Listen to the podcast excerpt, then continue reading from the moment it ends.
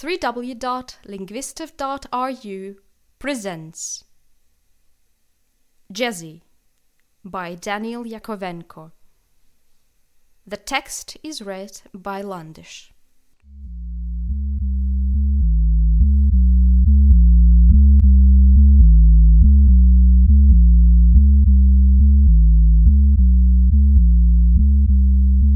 Jazzy was lagging behind. Course she would. Her four inch heels were not the best choice of footwear for the place she herself wanted to go. Truth be told, her clothes didn't suit the desolated, crumbling two story house either. Martin didn't care though. The fishnet sticking to her legs, pale purple primitive skirt, and white top suited Jessie's curvaceous body perfectly and that was all he could think about as he turned his head time after time to make sure his lay wouldn't fall. Does it really have to be a second floor? said Martin. Four bottles of beer clinked in his backpack, invisibly accompanying his grumbling. Did, corrected Jazzy. It was maddening how even one short word from her raised Martin. Or maybe it had to do with his unwilling celibacy that had lasted for a few months until today. We're already here, Smarty. You just want to. At that moment, Martin turned one more time to Jessie and saw her fresh moving lips and shining eyes. She completed the phrase laughing just want to find a stable surface. There were stable surfaces. Martin knew that from his friend's stories. He guessed Jazzy had been to houses like this one more than once. That didn't persuade her to wear sneakers, though, as Martin did. He was quite tall, even for the college basketball team, but Jazzy on her heels was not a millimeter shorter Watch for bottles, Jazzy recommended. The more I hip to the more stable. I will need a rock hard platform to do you, thought Martin, and licked his lips. By far not as voluptuous as Jazzy's, but rather pale and thin. He looked around, following her advice, the orange sunlight pierced the air in shafts that seemed to be buried in wood and quivering like arrows. Green and brown pieces of bottles glimmered softly and colorfully. A quick thought flashed in Martin's head.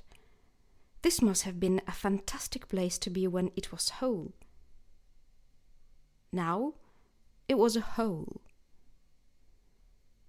A thought of hole returned him to Jazzy.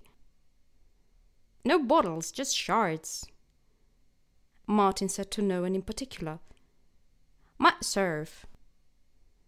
Only if you don't scratch yourself, clumsy, said Jazzy merrily. Why on earth do you need legs so long if you can hit a two point with an accurate throw? To stand as tall as you, Martin replied silently, Bonking a woman of the same height as him was one of his personal erotic dreams. To overthrow the defenders, he replied instead. Neither our nor their coach is a fool. And then the ball goes right through the net? Jazzy asked innocently. It felt like growing a third leg. Yeah, and uh, your team gets two points. Two's too few for me, she went on. I want all three. That's how many rubber suits I have in my pocket, rejoiced Martin. Could she know? Not likely, but three was the standard volume of a pack for many labels, and at the same time the number of dream, expectation, and hope for many youngsters, especially for first year students. Let's see how keen a player I am, Martin grinned, swiveling his neck at 90 degrees angle. He was aware that his awkward tufty stubble was now exposed to Jessie. Her call was so surprising, voice demanding, and idea tempting that he hurried to the derelict house without shaving, washing, and putting on his lucky wristband. When he noticed its absence, Martin decided it was enough luck for today to have the hottest new girl in the town. Yes, we shall, murmured Jessie. Martin's leg found a solid platform. He straightened and felt a slight warm bump into his back. Jessie's arms embraced him. Her hands with dark purple inch long nails lay on his shoulders over straps of the backpack. She pulled them off, and the backpack dropped on the boards with a loud ding. Hey, be careful, will you? mumbled Martin in a voice trembling with anticipation. Jessie's nails dug in his skin through the t shirt and began to slowly slide down. The whole front of her body was pressed against the whole back of Martin's. His arms were hanging loosely, eyes were half open, and legs were immovable. Yes, I will, hissed Jessie right at Martin's ear. Her every word was a scalding missile that exploded in his head, sending blast waves of arousal through his organism, mind, and soul. I'm always careful with what I've got. Her hands were at Martin's crotch, fingers caressing. The pattern of the word was whirling before his eyes. Everything Jessie did had already repeatedly fancied when alone in the bath or in the latrine a gal of the same height, raven black hair, green eyes, the fishnet, contrasting close. Cuddling from behind, close whispering, sliding hands with clutching fingers with long nails. The order of action was his favorite to imagine, and Martin knew more were to come. Oh my, he gasped. Slower, please.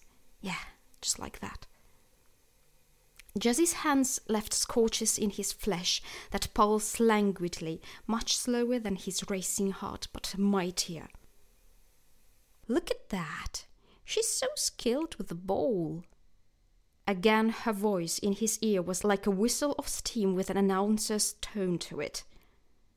Goodness, she's going to put it in the net. She was in front of him. Her hand reached into his pocket and produced a little shiny pack from it. Martin was still.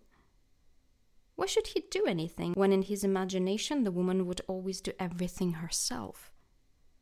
Next, he knew the lower part of his body was naked. Jessie pulled the rubber on and tore the fishnet just enough for the ball.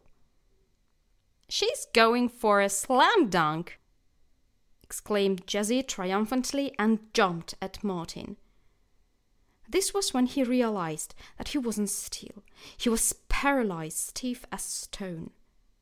In his fantasies, he would hold the woman by her thighs, but now it wasn't a fantasy anymore. It was a reality of a girl who didn't need to be held.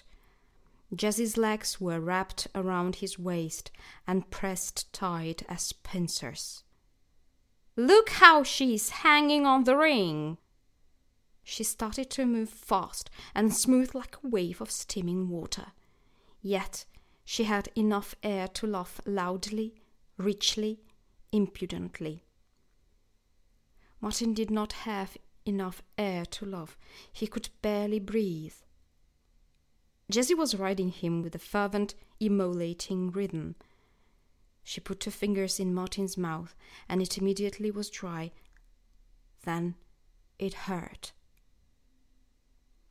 He moved like a cow being torn by red hot hooks.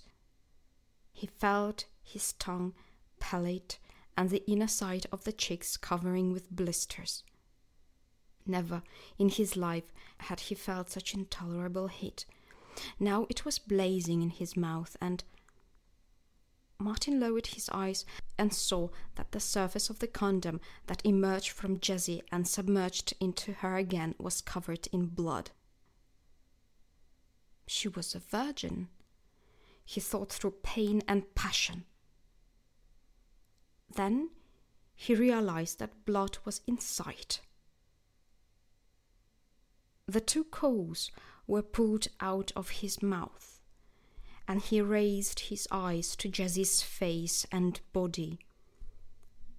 She was naked. The clothes she wore had melted, and now only few charred shreds were left hanging from her pointy nipples. She herself looked like a block of molten gold, beautiful and dreadful. Her hair was floating in the rippling air, her emerald eyes radiated. She thrust herself upon him again and again, wilder and wilder, and Martin felt his blood boiling. Jessie, please, he gasped. Please, Jessica. I'm not Jessica. She hissed and smiled meanly, displaying her fangs. I am Jezebel. Martin screamed.